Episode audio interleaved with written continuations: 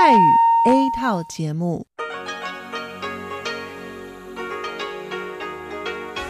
ที่นี่ สถานีวิทยุเรดิโอไต้หวันอินเตอร์เนชันแนล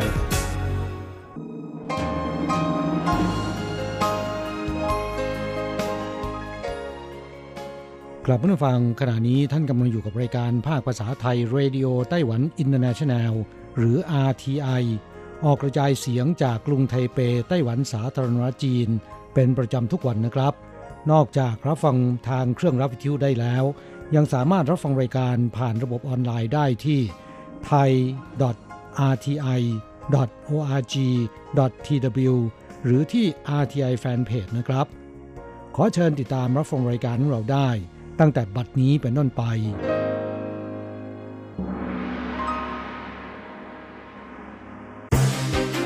ลำดับแรก ขอเชิญติดตามรับฟัง ข่าวประจำวัน สวัสดีครับ คุณผู้ฟังที่เคารพ วันนี้วันอาทิตย์ที่ 17 พฤศจิกายน พุทธศักราช 2562 ขอเชิญพบกับการรายงาน สรุปข่าวเด่นในรอบสัปดาห์ที่ผ่านมา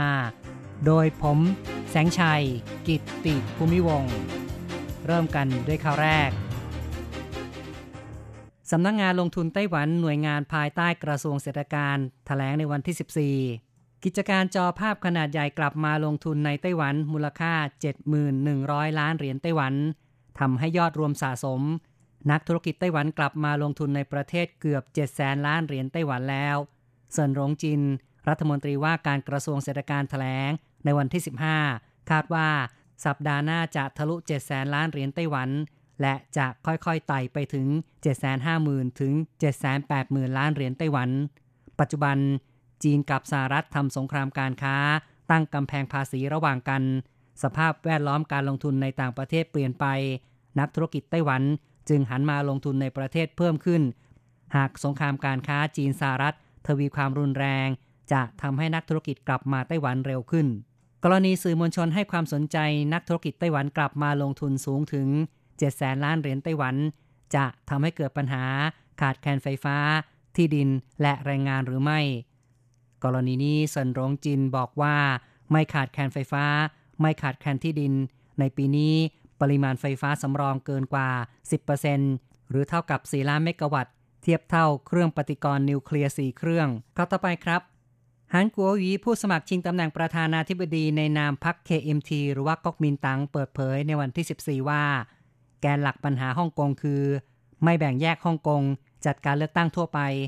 ปักกิ่งควรให้ความสำคัญต่อสิ่งนี้ เชื่อว่าชาวฮ่องกงจะยอมรับได้ ต่อกรณีนี้ รวนเจ้าสงโฆษกสำนักงงานหาเสียงเลือกตั้ง ของประธานาธิบดีไช่หวนของพรรค DPP แถลงว่า ยินดีที่หางโกวหวีมีจุดยืนเหมือนกับประธานาธิบดีไช่หวนที่สนับสนุนฮ่องกงเลือกตั้งบนเส้นทางของตนเอง แต่ย้อนดูคำพูดหางโกวหวีที่ผ่านมา หวังว่าจะไม่มีการกลับคำพูดอีก ต่อไปครับเป็นเรื่องที่ทบวงสิ่งแวดล้อมแถลงวันที่ 14 การรีไซเคิลโทรศัพท์มือถือ เดือนตุลาคม รับเครื่องมือถือเก่าได้ 23,241 เครื่อง ผ่านกระบวนการแล้ว ได้ทองคำ1กิโลกรัม เงิน 6 กิโลกรัม รวมโลหะมีค่าประมาณ 1.9 ล้านเหรียญไต้หวัน เพื่อส่งเสริมประชาชนรีไซเคิลเครื่องมือถือเก่าทบวงสิ่งแวดล้อมกำหนดเดือนตุลาคม เป็นเดือนแห่งการรีไซเคิลเครื่องมือถือ ในปีนี้จัดกิจกรรมจับฉลาก มีผู้ลงทะเบียน 20,000 กว่าคน ประกาศผลวันที่ 14 พฤศจิกายน มีผู้โชคดี ได้เครื่องมือถือ iPhone 8 คน ต่อไปครับ มิชลินไกด์ปี 2020 จัดอันดับร้านอาหารเพิ่มนครไทจง มิชลินไกด์เข้าสู่ไต้หวันครบ 2 ปีแล้ว ในวันที่ 14 แถลงข่าวร่วมกับกระทรวงคมนาคมที่โรงแรมแมนดารินโอเรียนทัลกรุงไทเป ชี้แจงการจัดอันดับร้านอาหาร ปี 2020 นิโคลัส อาชาร์ดผู้จัดการเขตเอเชียแถลงว่า จะขยายขอบเขตเมืองที่ 2 ในไต้หวันคือ นครไทจง นิโคลัสชี้ว่าการเลือกนครไทจงเนื่องจากอาหารเครื่องดื่ม ในท้องถิ่นมีศักยภาพ การคัดเลือกมีความรัดกุมคำนึงการขยายตัวในท้องถิ่น และขนาดกิจการ มิชลินไกด์ไม่ใช่เพียงแค่การพิมพ์หนังสือคู่มือเท่านั้น แต่มีการติดตามต่อเนื่อง ในด้านคุณภาพ ศักยภาพตลาด ความพอใจของผู้ติดตาม และพันธมิตรร่วมงานสำหรับการประกาศผลมิชลินในปี 2020 ยังไม่กำหนดวัน แต่คาดว่าจะประกาศในไตรมาส 2ข้อต่อไปเป็นเรื่องที่นักเรียนของไต้หวันร่วมกันประดิษฐ์กระเป๋า ตั้งเอียงได้ โรงแรมญี่ปุ่นแคบมาก เน็ตไอดอลสอนวิธีการจัดการกระเป๋าเดินทาง แต่กระเป๋าวางบนพื้น กินพื้นที่เต็มทางเดิน เวลาไปต่างประเทศมักจะพบปัญหาแบบนี้ กระเป๋าเดินทางแบบนี้ดีกว่า ด้านข้างมีแท่งค้ำยันกลางออกมาได้ 3 ช่วง นี่คือผลงานร่วมกันของนักเรียน 3 คน เย็นลิน นักเรียนป .5 และนักเรียนมัธยมอีกสองคน ลินจีนเอียน และชีทิงรุ่ย การออกแบบนี้ประหยัดพื้นที่ห้องได้เกินกว่า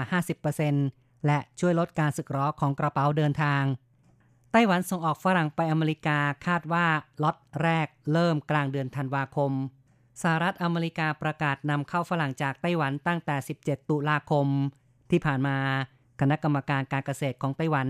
ดำเนินการลงทะเบียนผู้ส่งออก และทำการตรวจสอบฝรั่งในสวนผลไม้ 30 วันก่อนส่งออกตามระเบียบ รวมถึงการตรวจอนุมัติโรงงาน คาดว่าสินค้าล็อตแรกจะออกจากท่าเรือเกาสงกลางเดือนธันวาคม สรุปข่าวเด่นประจำสัปดาห์ข่าวต่อไปครับ ตัวแทนไต้หวันเข้าร่วมการแข่งขันโอลิมปิกคณิตศาสตร์ ระหว่างประเทศหรือว่า IMO รวมทั้งคณิตศาสตร์ระดับเอเชียแปซิฟิกกับฟิสิกส์โอลิมปิกทวีปเอเชียประจำปี 2019 คว้ารางวัลกลับมา 14 เหรียญทอง 14 เหรียญเงิน 13 เหรียญทองแดง และอีก 4 รางวัลกิตยศ โดยสามารถทำคะแนนได้ 100 คะแนนเต็ม ประธานาธิบดีไช่หวนได้กล่าวชมเชย ทุกคนคว้ารางวัลกลับมา รู้สึกมีความสุขและภาคภูมิใจ หลายปีที่ผ่านมา นักเรียนนักศึกษาไต้หวันออกไปแข่งขันด้านทักษะวิชาการในต่างประเทศต่อเนื่อง เป็นการพัฒนาศักยภาพด้านวิชาการของไต้หวัน สอดคล้องกับมาตรฐานสากล ซึ่งปีหน้าไต้หวันได้รับเกียรติยศเป็นเจ้าภาพ จัดการแข่งขันฟิสิกส์โอลิมปิก ระดับทวีปเอเชีย ข่าวต่อไปครับ บริษัทรถไฟความเร็วสูงไต้หวันหรือว่า THSR เปิดตัวรถไฟการ์ตูนขบวนแรก ซึ่งครั้งนี้จับมือกับบริษัทออกแบบการ์ตูนชื่อดังคานาเฮ จากญี่ปุ่น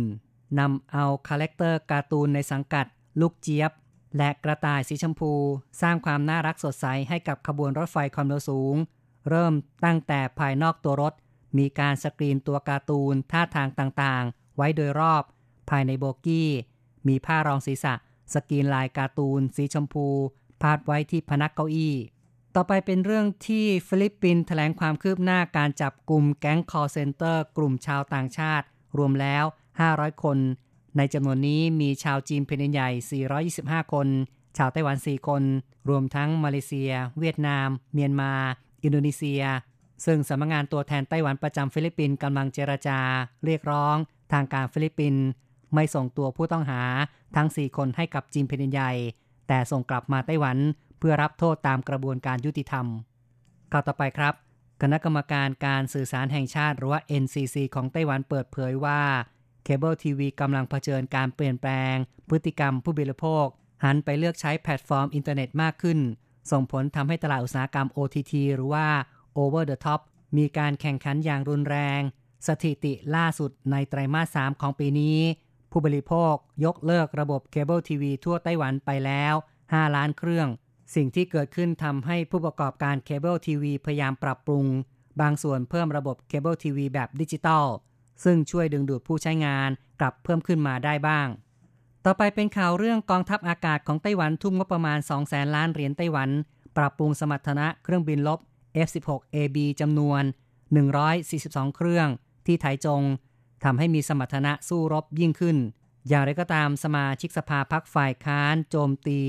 ซักถามนายเยียนเต๋อฟารัฐมนตรีกระทรวงกลาโหมว่า หากเครื่องบินรบ F16 ที่มีอยู่ในปัจจุบัน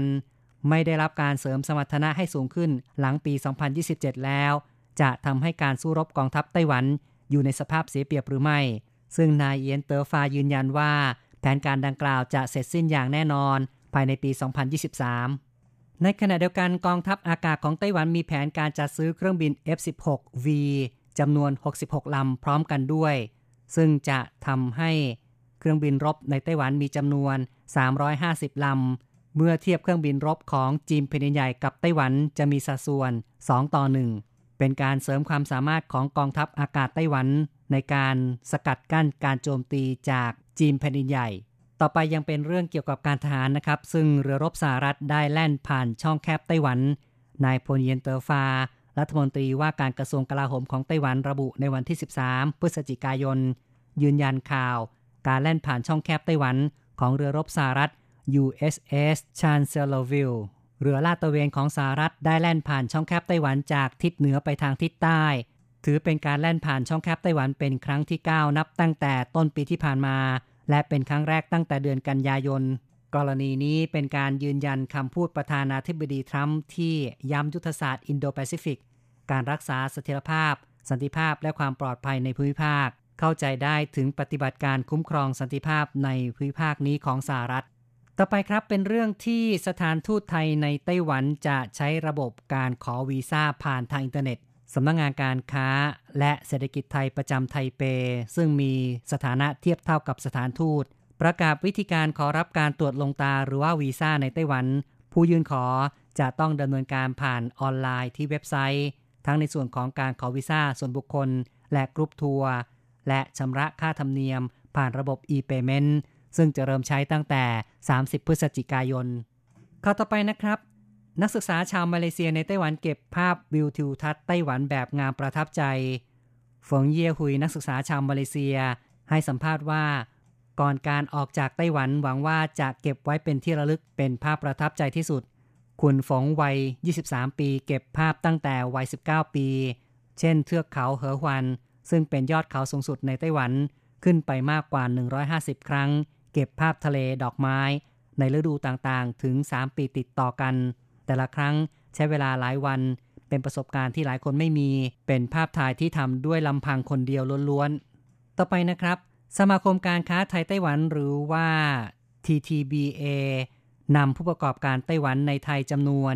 23 ราย กลับมาไต้หวันเพื่อดูงานเกี่ยวกับช่องทางการลงทุนในประเทศ อูซินซิงประธานคณะกรรมการกิจการชาวจีนพ้นทะเลได้กล่าวว่า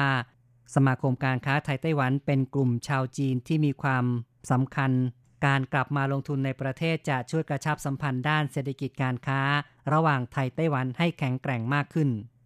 ต่อไปครับเป็นเรื่องของการแก้ปัญหาเที่ยวบินสองฝั่งช่องแคบไต้หวันในช่วงเทศกาลตรุษจีน กรณีสื่อจีนพินินใหญ่นำเสนอ 12 พฤศจิกายน ไต้หวันปฏิเสธการเพิ่มเที่ยวบินในช่วงเทศกาลตรุษจีนทำให้กรมการบินพลเรือน กระทรวงคมนาคมของไต้หวันออกมาแถลงว่า การเพิ่มเที่ยวบินระหว่างสองฝั่งช่องแคบ ในช่วงตรุษจีนกำลังดำเนินการอยู่ และไม่เคยมีการปฏิเสธ เรื่องการขอเพิ่มเที่ยวบิน ซึ่งขณะนี้ อยู่ในขั้นตอนการสำรวจความต้องการเดินทาง ในช่วงเทศกาลตรุษจีน ของนักธุรกิจ และนักเรียนนักศึกษาที่อาศัยอยู่ในจีนสำหรับในส่วนเครื่องบินแบบเช่าเหมาลำในช่วงตรุษจีนนั้นจะไม่ยุ่งเกี่ยว ต่อไปเป็นข่าวที่ว่าไต้หวันคว้าเหรียญทองจากนิทรรศการ 2019 Artisan Festival ที่เกาหลีใต้ วันที่ 11 พฤศจิกายนที่ผ่านมาที่ปูซานเกาหลีใต้มีการตัดสินผลงานบรรจุภัณฑ์และศิลปะบนอาหาร จำนวน 1,000 รายการจาก 13 ประเทศ ซึ่งส่งเข้าร่วมประกวดในนิทรรศการ 2019 Artisan Festival ซึ่งนักศึกษาจากมหาวิทยาลัยไทเป หรือ TPCU คว้ารางวัล 4 เหรียญทองกับ 1 เหรียญเงิน ผลงานได้รางวัลประกอบด้วยบรรจุภัณฑ์ขนมขบเคี้ยวโบราณ ขนมเค้กแต่งงานความสูง 50 เซนติเมตร เป็นต้น ต่อไปครับ ไต้หวันหาทางลดมลพิษ PM 2.5 ทบวงสิ่งแวดล้อมของไต้หวัน มอบหมาย ผู้เชี่ยวชาญ ตรวจสอบอัตราความเข้มข้น ฝุ่น PM 2.5 พบว่า 27.5%มาจากการเผาผลาญเชื้อเพลิงของยานพาหนะ เพื่อลดการปล่อยฝุ่น PM 2.5 ทางรัฐบาลออกนโยบายควบคุมดูแล ให้เงินอุดหนุนประชาชนที่ต้องการปรับปรุงแก้ไขยานพาหนะ เช่น การหยุดใช้งานรถจักรยานยนต์ 2 จังหวะจำนวนเกือบ 2.5 ล้านคัน ยกเลิกการใช้รถบรรทุกขนาดใหญ่ น้ำมันดีเซล 42,000 คัน ซึ่งทำให้คุณภาพอากาศโดยรวมดีขึ้น คุณผู้ฟังครับสรุปข่าวเด่นประจำสัปดาห์จบลงแล้ว无限的爱向全世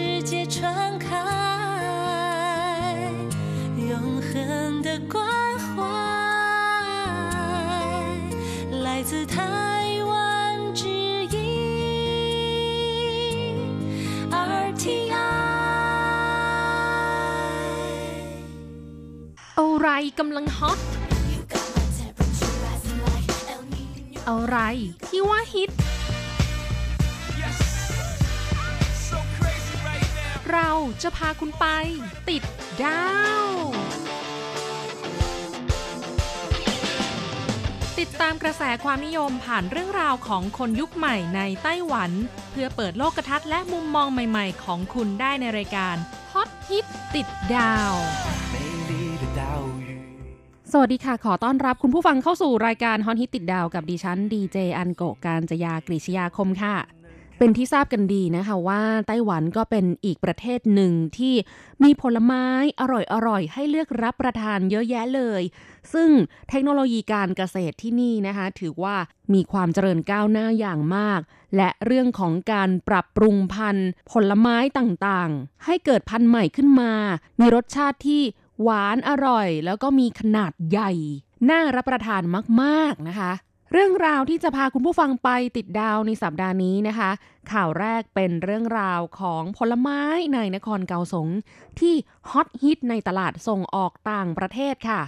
คุณจางสงเหวินรองผู้ว่าการนครเกาสงและคุณอูฟางหมิง ผู้อำนวยการกองการเกษตรนครเกาสง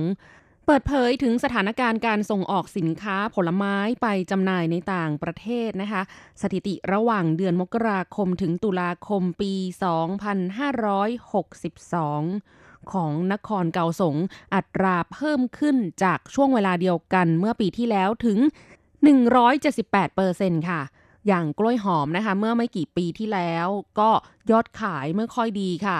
ตกต่ำในปีนี้กลับดีขึ้น นับจนถึงสิ้นเดือนตุลาคม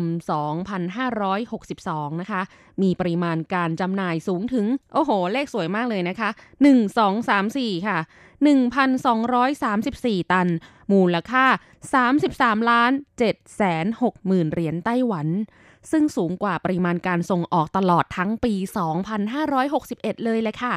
คาดว่าสิ้นปีนี้นะคะ ปริมาณการส่งออกก็จะสูงถึง 1,800 ตันเลยทีเดียว และยังตั้งเป้าอีกค่ะว่า ปีหน้าปริมาณการส่งออกจะเพิ่มขึ้นเป็น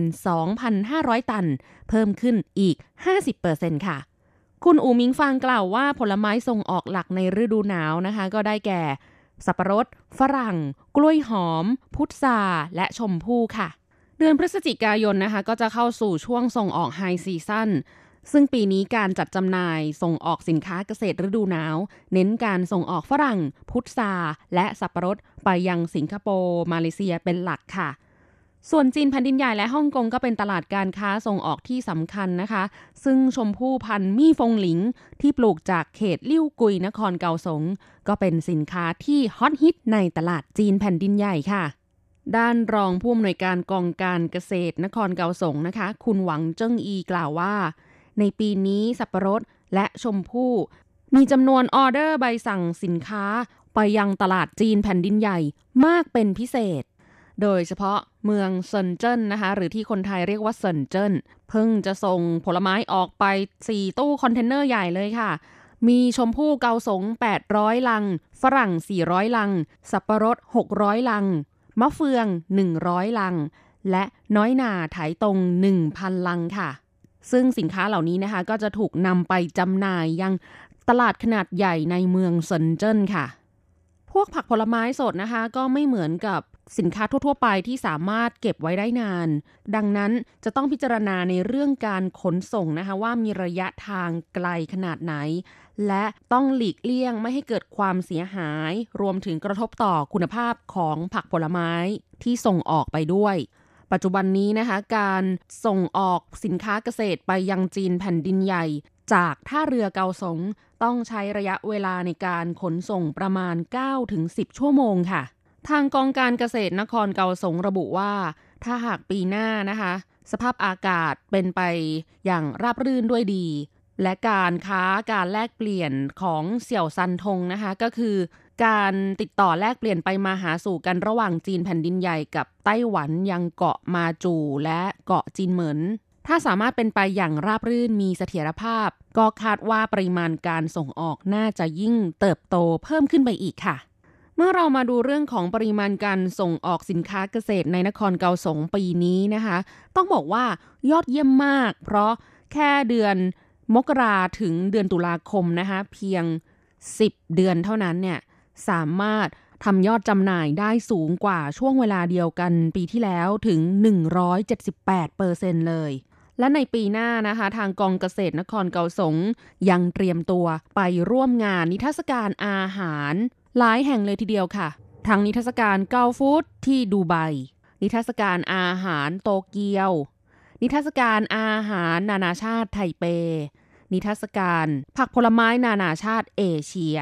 และนิทรรศการผักผลไม้นานาชาติไต้หวัน ก็คาดว่าจะยิ่งทำให้สินค้าเกษตรของนครเกาสง เป็นที่รู้จักและได้การยอมรับมากขึ้นไปอีกค่ะ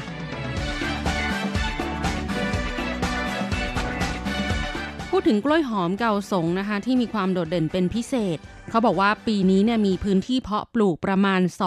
2,155 เฮกตาร์แล้วก็สามารถเก็บเกี่ยวผลผลิตได้สูงถึง 20,000 ตันเลยทีเดียวค่ะ โดยส่งออกเป็นจำนวน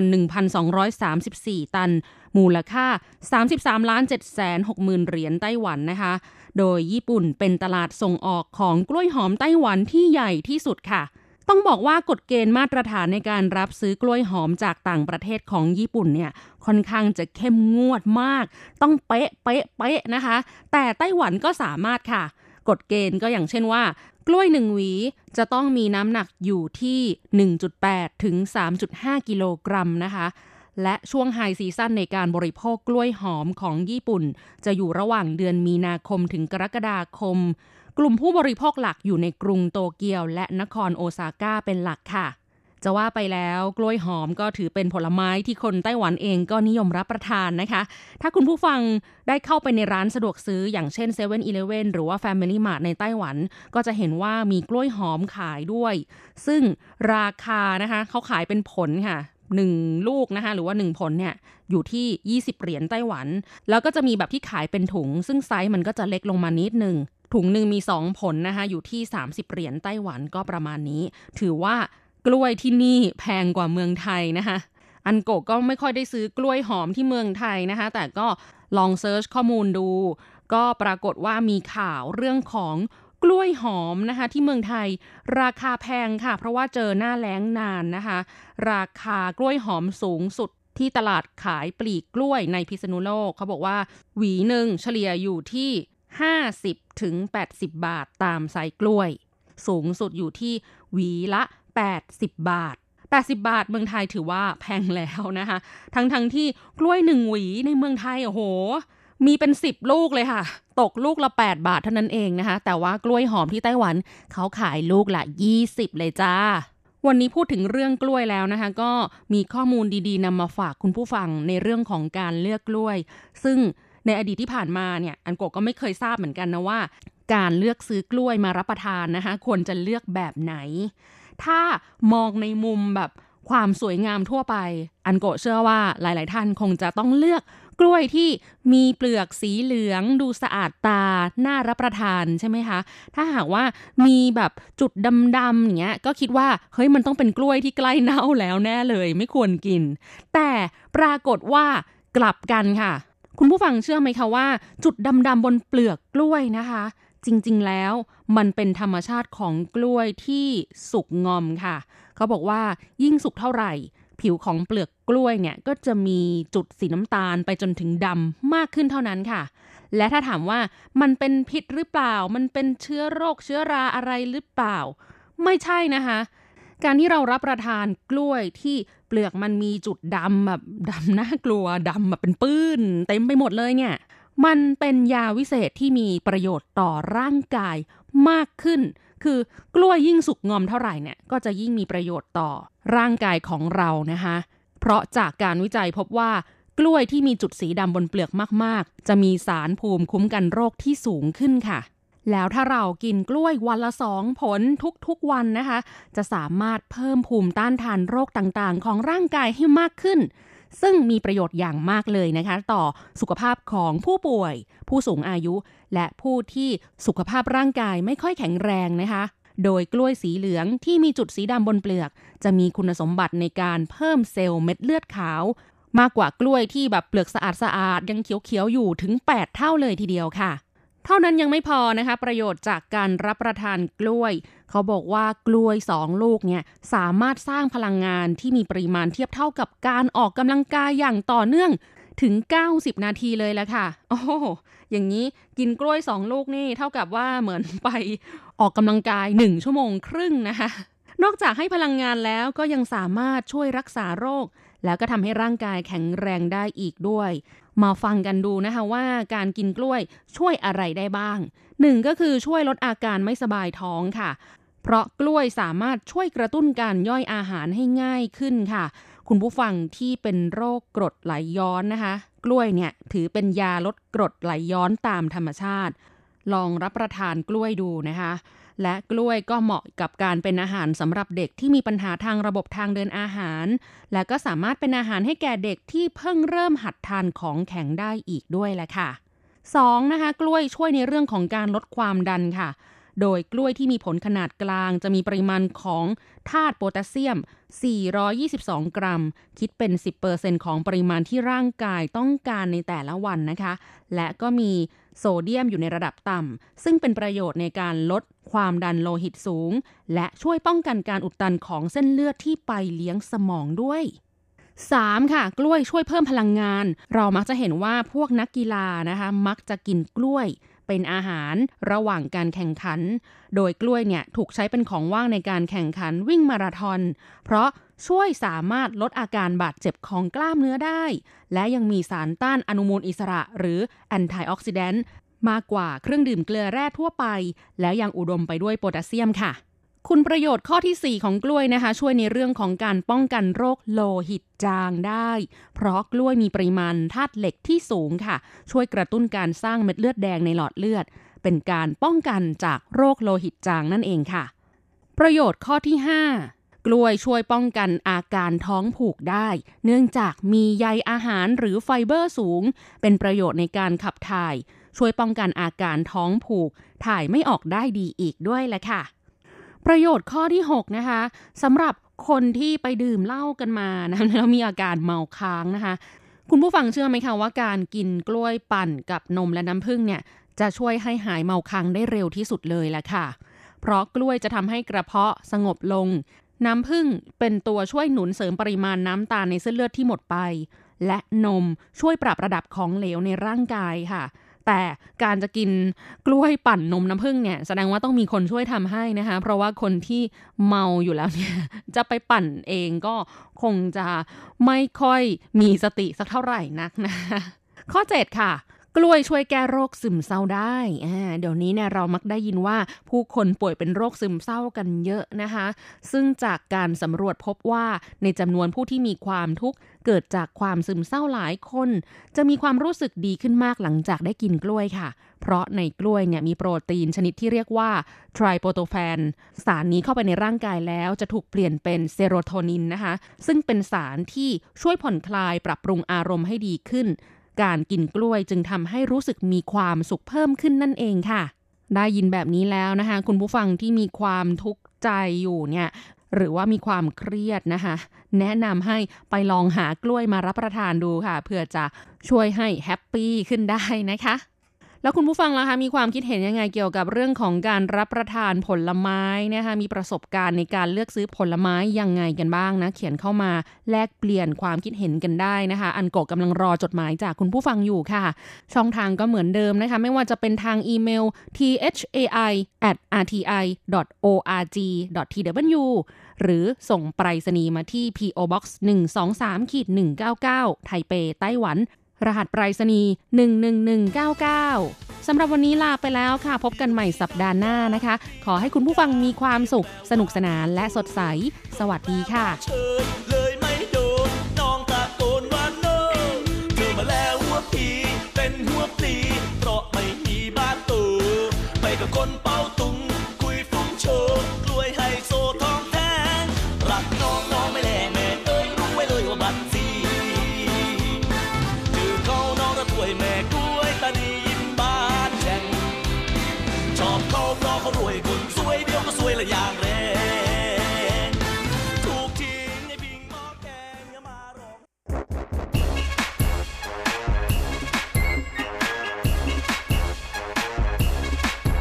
โยโยโยโยขาขาขาเมาทั้งหลายล้อมวงกันเข้ามาได้เวลามาสนุกกันอีกแล้ว Here we go，放音乐一响全身摇。กับเพลงเพราะๆและข่าวที่เขาคุยกันลั่นสนั่นเมืองโดยทีรักยางและบันเทิง .com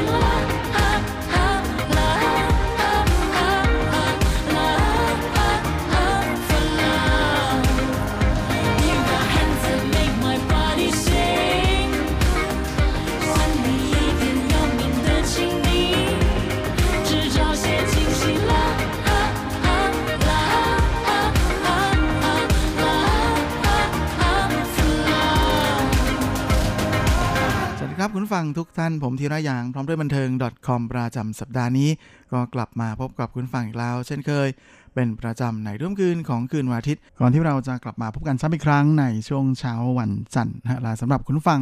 ที่รับฟังผ่านทางอินเทอร์เน็ตนั้นก็สามารถรับฟังย้อนหลังได้ด้วยนะทั้งทางเว็บไซต์ของภาคภาษาไทย RTI หรือทางแอป ที่อยู่บนมือถือของทุกท่าน และสำหรับสัปดาห์นี้เราก็มาทักทายกันด้วยผลงานล่าสุดของสาวหยางในหวนกับงานเพลงที่มีชื่อว่า Body Sing ซึ่งเป็นผลงานในอัลบั้มเพลงชุดล่าสุดของสาวเจ้า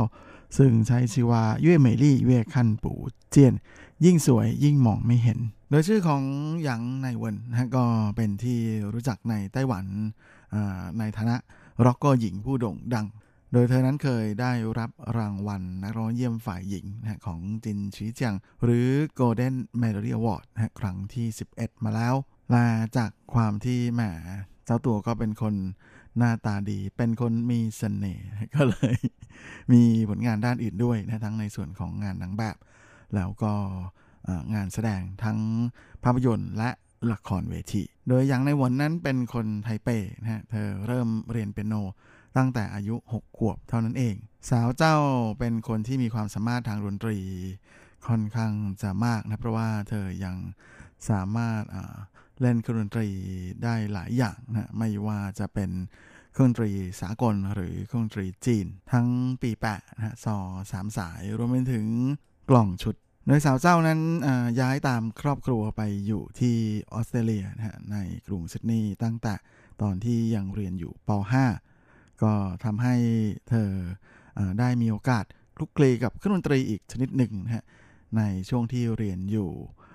ในชั้นมัธยมที่ออสเตรเลียนั่นก็คือฟรุตโดยในช่วงที่เธอเรียนอยู่ชั้นมัธยมนั้น เธอเคยเข้าคอร์สการอบรมการแสดงโอเปร่านะฮะจากโรงละครซิดนีย์โอเปร่าด้วยนะที่โด่งดัง แต่หลังจากเข้าเรียนในระดับมหาวิทยาลัยแล้วนะฮะมาเจ้าตัวก็รู้สึกคิดถึงบ้านเกิด ที่ไต้หวันก็เลยตัดสินใจพักการเรียนเอาไว้ก่อน โดยแรกเริ่มเดิมทีนั้นเธอกลับมาเป็นนางแบบนะฮะในไต้หวัน พร้อมกับมีโอกาสได้รู้จักกับคนดนตรีดัง ๆ ในไต้หวันหลายคนนะฮะทั้งหลีหยู่หวันฮะหลินเหวยเจ๋อหวังต้าเหวยรวมไปถึงหวังชูจุนจนทำให้เธอนั้นมีโอกาสได้ลองร่วมงานทำดนตรีกับหลีหยู่หวันฮะแล้วก็ ลินเวยเจอในอัลบั้มเพลงของ DMDM ในชื่อชุดว่าไอ้ช่างหนีจือชื่อวอเตอร์ชัวฉันพิดเองที่ไปรักเธอนะโดยสาวเจ้านั้นเป็นคนร้องเพลงบางส่วนนะในอัลบั้มชุดนี้ และหลังจากเล่นดนตรีเอามันได้ไม่นานนะมาด้วยความที่เป็นคนมีความสามารถอยู่แล้วนะก็เลยทำให้โปรดิวเซอร์คนดังนะลินเวเจอนั้นรู้สึกว่าหยางไหน่เหวินนะมีโอกาสที่จะ ทำงานเพลงของตัวเองได้นะก็เลยจัดการจับมาเซ็นสัญญาเป็นศิลปินในสังกัดของเขาพร้อมกับวางแผนเตรียมที่จะออกอัลบั้ม แต่เจ้าตัวก็ขอกลับไปเรียนต่อให้จบเสียก่อนนะฮะจนกระทั่งอ่าปี 1996 เธอเรียนจบระดับมหาวิทยาลัยนะฮะก็กลับมาไต้หวันพร้อมกับลุยงานเพลงเต็มตัวนะฮะและอัลบั้มเพลงชุดแรกของเธอในชื่อชุดว่าวันนะก็ออกวางแผง ในช่วงเดือนกรกฎาคมของปี 1997 ซึ่งอัลบั้มเพลงชุดนี้นะฮะก็ถือว่าสร้างยอดขายได้เป็นที่น่าพอใจเลยทีเดียวนะฮะโดยเป็นการออกวางขายโดยไม่มีการโปรโมทอะไรเลย แต่ก็ยังสามารถทำยอดขายได้ไม่น้อยเลยนะฮะก็เป็นอะไรที่ถือได้ว่า happy ดีเลิศประเสริฐศรีทีเดียว จากนั้น 2 ปีให้หลังอัลบั้มเพลงชุดที่ 2 ของหยางไหน่เหวินก็ออกวางแผงนะ วันที่ 9 เดือน 9 ปี 1999 กับอัลบั้มเพลงชุด Silence นะฮะแหมก็อ่ว่าเอาเลิกเอาชัยและอ่าอัลบั้มเพลงชุดนี้นะฮะก็สร้างชื่อเสียงให้กับยังในเวินไม่น้อยเลยทีเดียว เพราะว่าเป็นร้องเพลงที่ส่งให้เธอนะฮะสามารถคว้ารางวัลนักร้องเยี่ยมฝ่ายหญิง จากเวทีจินฉีเจียงนะหรือ Golden Media Award ครั้งที่ 11นะซึ่ง ถือเป็นเวทีทรงคุณค่านะเกียรติยศสูงสุดของวงการเพลงจีนเวทีหนึ่งเลย จากนั้นในปี 2011อัลบั้มเพลงชุดที่ 3 ของสาวเจ้าก็ออกวางแผงตามออกมานะกับอัลบั้มชุด應該 ควร ซึ่งอัลบั้มชุดนี้ก็ยังคงเป็นอ่าลินเวยเจอนะที่มาเป็นโปรดิวเซอร์ให้ละมีการร่วมงานกับศิลปินละคนดนตรีดัง ๆ มากขึ้นนะฮะหลังจากแหมสาวเจ้าก็เพิ่งจะได้จินชิเจียงมานะก็เลยดึงดูดให้ทั้งเฉินซันหนีนะฮะหลี่หยี่หวันเฉินซีเจินหรือว่าหลี่จัวสงนะต่างก็มาทำงานเพลงให้กับเธอนะแถมยังมีผลงานที่ยังในวันเธอแต่งเองเป็นครั้งแรกโดยอัลบั้มเพลงชุดนี้ก็ได้รับการยกให้เป็นหนึ่งใน 10อัลบั้มเพลงยอดเยี่ยมประจำปีนะจากสมาพันธ์ คนดนตรีของไต้หวันด้วย หลังจากนั้นเธอก็หมดสัญญากับต้นสังกัดเก่านะฮะโมเหยียนช่างเพี้ยนลาต้องรออีกถึง 5 ปีเลยทีเดียวนะกว่าที่จะได้ออกอัลบั้มเพลงใหม่อีกครั้งหนึ่งนะฮะก็ต้องรอถึงปี 2006 ในช่วงปลายปีนะฮะเดือนธันวา กับรัมชุดหนีเจ๋อหรือบารอนหญิง และอัลบั้มเพลงชุดนี้นะฮะก็เป็นครั้งแรกที่หยางไหน่เหวิน เธอมาเป็นโปรดิวเซอร์ของตัวเองเลย แต่ก็ยังคงร่วมงานกับคนดนตรีดังๆ ที่ร่วมงานกันมาตลอดฮะ ไม่ว่าจะเป็นลิวิหวันลิมิเจอรวมไปถึงเฉินซันหนี โดยเพลงเอกของอัลบั้มชุดนี้นะฮะบารอนหญิง หรือ女爵ที่เป็นชื่ออัลบั้มเพลงด้วยนั้น ก็เป็นผลงานการแต่งของอูชิงฟงนักร้องนำคนดังของวง underground ชื่อดังของไต้หวันอย่าง Sodagreen หรือ蘇打綠และนี้ก็คือครั้งแรกที่ทั้งคู่ทำงานเพลงร่วมกันด้วย หลังจากนั้นเธอก็หายจากวงการไปพักใหญ่ ๆ เลยนะฮะและกว่าที่จะมีอัลบั้มเพลงชุดใหม่ออกมาที่เป็นชุดที่ 5 ก็คืออัลบั้มชุด Zero ก็ต้องไปถึงช่วงปลายปีของปี 2013นะอีก 7 ปีให้หลังเลย ในอัลบั้มเพลงชุดนี้ เธอมีโอกาสได้ร่วมงานกับคนดนตรีรุ่นใหม่ หลายคนทีเดียวนะฮะทั้งล้วนฐานอาเสียงจางเจิ้งเย่นะฟันเสี่ยวเฉียนรวมไปจนถึงสีจาอิงนะสาวน้อยผู้มากความสามารถและที่แปลกอีกอย่างหนึ่งก็คือ นี่เป็นร้องเพลงชุดแรกที่สาวเจ้านะฮะจัดงานคอนเสิร์ตแจกลายเซ็นเป็นครั้งแรกตั้งแต่เข้าวงการมาเลยนะฮะรอถึงชุดที่ 5 เลย กว่าที่จะยอมทำแบบนี้นะฮะด้วยความที่เจ้าตัวนั้นเป็นคนที่ค่อนข้างจะติดหนักหนักมากอะไรประมาณนั้นนะฮะและร้องเพลงชนี้ก็ส่งผลให้เธอได้รับการเสนอชื่อเข้าชิงรางวัล นักร้องเยี่ยมฝ่ายหญิงของ Golden m e d a l Award ครั้งที่ 25นะอีกครั้งหนึ่ง แต่ว่าไม่ได้นะรางวัล และนอกจากนี้เพลง 未接來電นะฮะหรือ missed call นั้นก็มีจางเชิงเย่เป็นคนแต่งนะก็รับการเสนอชื่อเข้าชิงรางวัลผู้ประพันธ์ทำนองเพลงยอดเยี่ยมประจำปีด้วยเหมือนกัน และสำหรับร้องเพลงชุดล่าสุดของเธอชุดนี้越美麗越看不見ยิ่งสวยยิ่งมองไม่เห็นนั้น ก็ถือเป็นงานเพลงที่เป็นร้องเพลงลำดับที่ 7 ของเจ้าตัวแล้ว และก็เช่นเคยครับยังคงเป็นร้องเพลงที่ออกมาในแนว สไตล์แบบของเจ้าตัวนะที่ไม่ค่อยเน้นการโปรโมทสักเท่าไหร่นะแต่ว่าทีมงานที่มาช่วยทำงานเพลงให้ในอัลบั้มชุดนี้นั้นก็ปึกเหมือนเคยนะสาวเจ้าค่อนข้างให้ความสำคัญกับองค์ประกอบทันตรีมากกว่าอย่างอื่นนะเพราะฉะนั้นก็เลยไม่น่าแปลกใจนะที่เราจะเห็นชื่อของคนดังๆที่เป็นคนดังในแวดวงคนดนตรีอย่างทั้งกัวติงเอ่ยเฉินจินเหาเอ่ยสุจาอิงเอ่ย แถมยังมีเกิดต้าเหวยเหวยหลี่อัน แล้วก็ซ่งเนียนอยู่นะสุยจุนลาโจเย่าหุยรวมไปถึงหลันเสี่ยวเฉียสีเทียนซิ่วลาบ็อกซิ่งเกิดซีว่านะฮะลานอกจากนี้ก็ยังมีโทปัวชังหลงสื่อนะฮะลาอีกหลายคนทีเดียวที่ต่างก็เป็นคนดังนะในแวดวงของวงการเพลงไต้หวันนะที่ต่างมา ร่วมด้วยช่วยกันทำงานคนละนิดคนละหน่อย และแน่นอนว่าแม้จะมีคนมาร่วมงานเยอะแต่แนวทางในการทำงานในการแต่งเพลงต่างๆนั้นนะก็มาจากไอเดียของหยางไหน่เหวินทั้งนั้นเลยและนอกจากนี้เธอก็ยังทำงานร่วมกับเหล่านักแต่งเพลง นาลารวมไปถึงโปรดิวเซอร์นะฮะและคนดนตรีเหล่านี้อย่างใกล้ชิดมาตลอดนะเพื่อ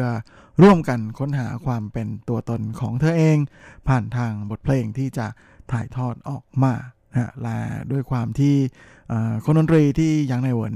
เชิญให้เชิญให้มาร่วมงานในอัลบั้มเพลงชุดนี้นั้นก็เป็น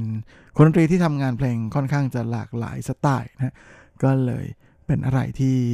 ทำให้อัลบั้มเพลงชุดนี้นั้น มีองค์ประกอบทางดนตรีค่อนข้างจะเปี่ยมล้นมาก ๆ เลยนะฮะ มีหลายรูปแบบที่มากจนเรานึกไม่ถึงเลย ก็เรียกได้ว่าคุ้มกันสุด ๆ จริง ๆ นะฮะสำหรับแฟน ๆ ของยังในเหวินที่รอเธอมานานถึง 3 ปีกว่าๆนะกว่าที่จะได้มีโอกาสเจอกับร้องเพลงชุดใหม่ของเธอ อย่างงานเพลงที่คุณฟังเพิ่งจะฟังกันไปในช่วงต้นรายการ Body Sing นั้น ก็เพลงเป็นเพลงในสไตล์ใหม่นะที่หยางไหน่เหวินเธอ อยากจะลองนะฮะกับดนตรีและเนื้อร้องในทำนองแบบ sexy music ซึ่งก็เป็นอะไรที่สาวเจ้าไม่เคยลองมาก่อนเลยดนตรีของเพลงนี้วางพื้นฐานของดนตรี ด้วยการหยิบเอา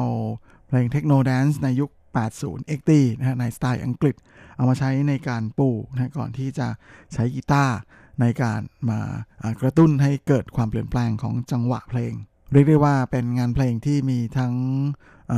ความย้อนยุคนะฮะแล้วก็มีความทันสมัยอยู่ในตัวนะฮะถ้าพูดเป็นสไตล์ของการตกแต่งบ้านนั้นก็จะเป็นวินเทจที่ผสมกับแนวโมเดิร์นเข้าไปเลยทีเดียว ละอีกเพลงหนึ่งที่น่าสนใจในรอมชุดนี้นะฮะหุยกัวชูหรือหนังสือยอมรับผิดนั้น ก็เป็นอะไรที่แหมชื่อนี้ฟังแล้วก็คุ้นเคย เพราะเราทำอะไรผิดเราก็ต้องยอมรับผิดเป็นเรื่องธรรมดา ซึ่งอย่างในเวนใช้บทเพลงเพลงนี้ในการค้นหาสิ่งที่แอบซ่อนอยู่ในจิตวิญญาณของเรานะฮะสิ่งที่เราเหมือนกับรู้สึกว่ามันขัดขัดกับ ยีนของตัวเราเอง แล้วก็เข้ากันไม่ได้กับตัวเราเอง ในยามที่พบว่ามันมีอะไรที่ผิดแผกไปจากที่เราคาดคิดหรือว่า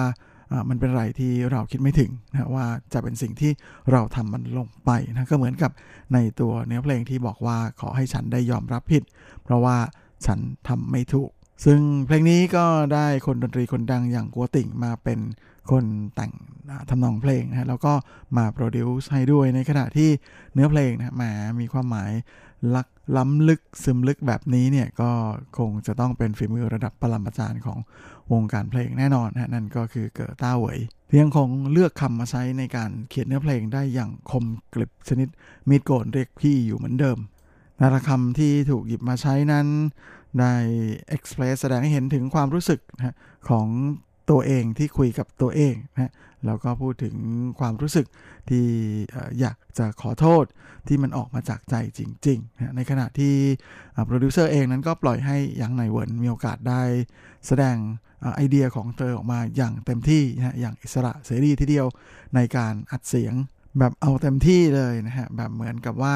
อ่าร้องได้ในอารมณ์ที่อยากจะร้องเลย จึงไม่น่าแปลกใจนะฮะที่เราจะอ่ารู้สึกได้ถึงความเป็นยั้งในเวิร์นนะหลังจากที่มีโอกาสได้ฟังงานเพลงเพลงนี้ของเธอ และช่วงนี้เราก็มาพักฟังเพลงกันสักครู่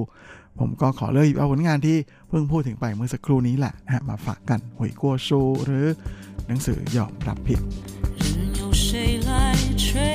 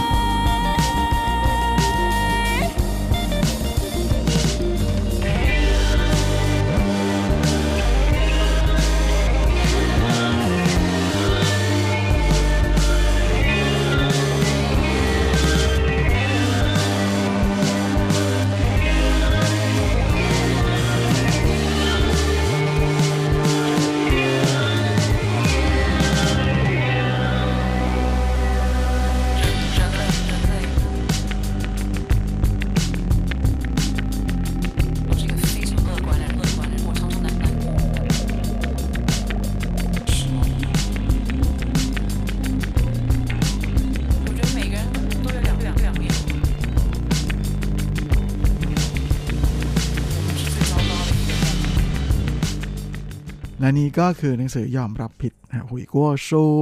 ผลงานของหยางไหนเหวินกับลำเพลงชุดล่าสุดของเธอที่ใช้ชื่อว่าเย่เหมยลี่เวขั้นปูเจียน ยิ่งสวยยิ่งมองไม่เห็น และชั้นนี้เราก็มาเข้าสู่ครึ่งท้ายของรายการกันกับข่าวคราวความเคลื่อนไหวที่น่าสนใจ ในแวดวงเทิงกับช่วงของซุปซิป .com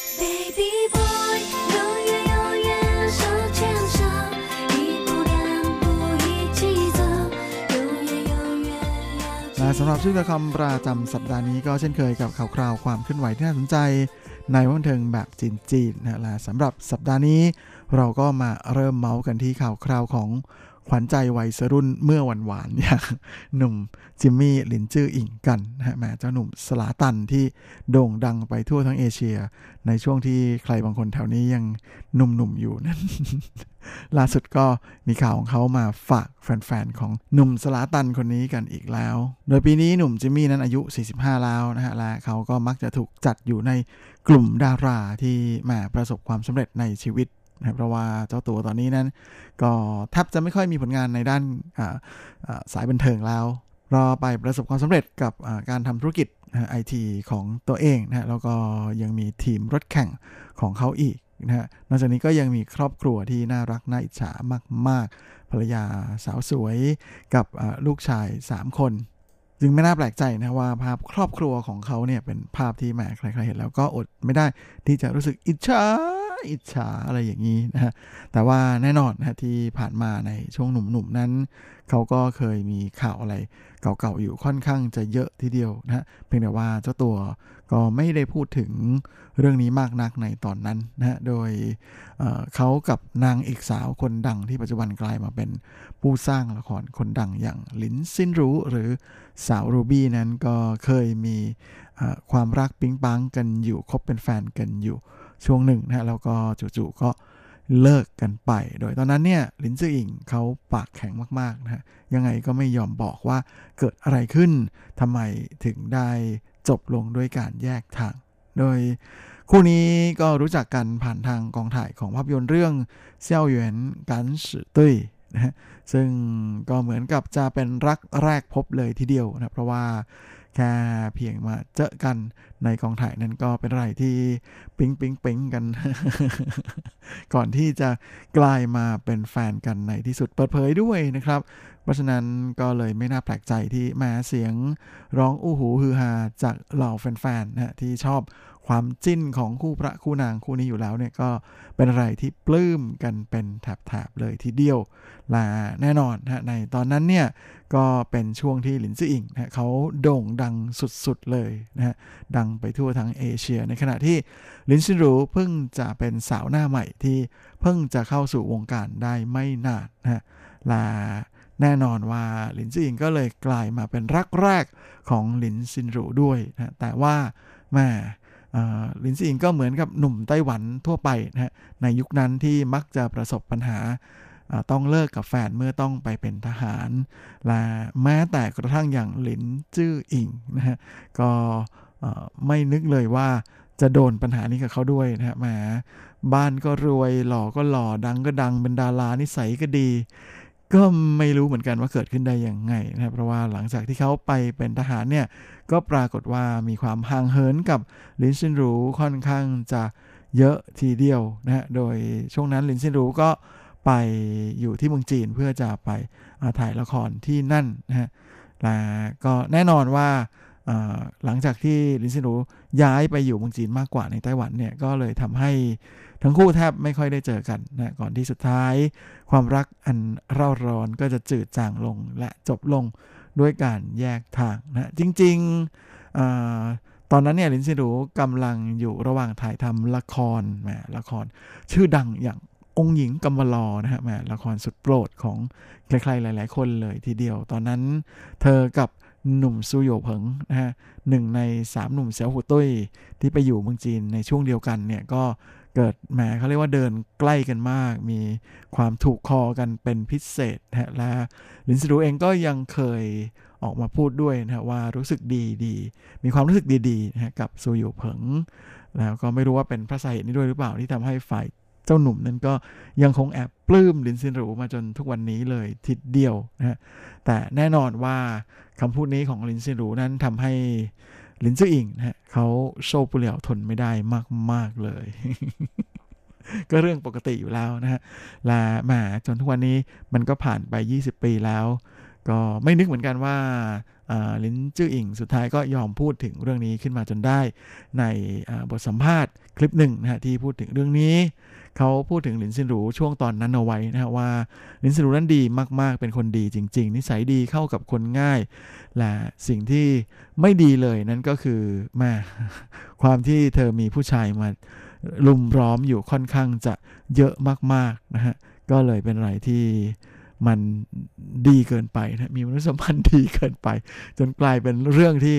ทำให้เขารับไม่ได้เหมือนกัน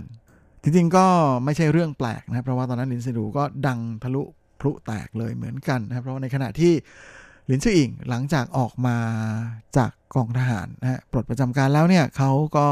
ไม่ได้โด่งดังเหมือนกับที่เคยเป็นมานะฮะในขณะที่พยายามอยากจะมาออกร้องเพลงใหม่มาแสดงละคร แต่ก็ยังคงไม่ค่อยไหวนะฮะก่อนที่สุดท้ายก็จะผันไป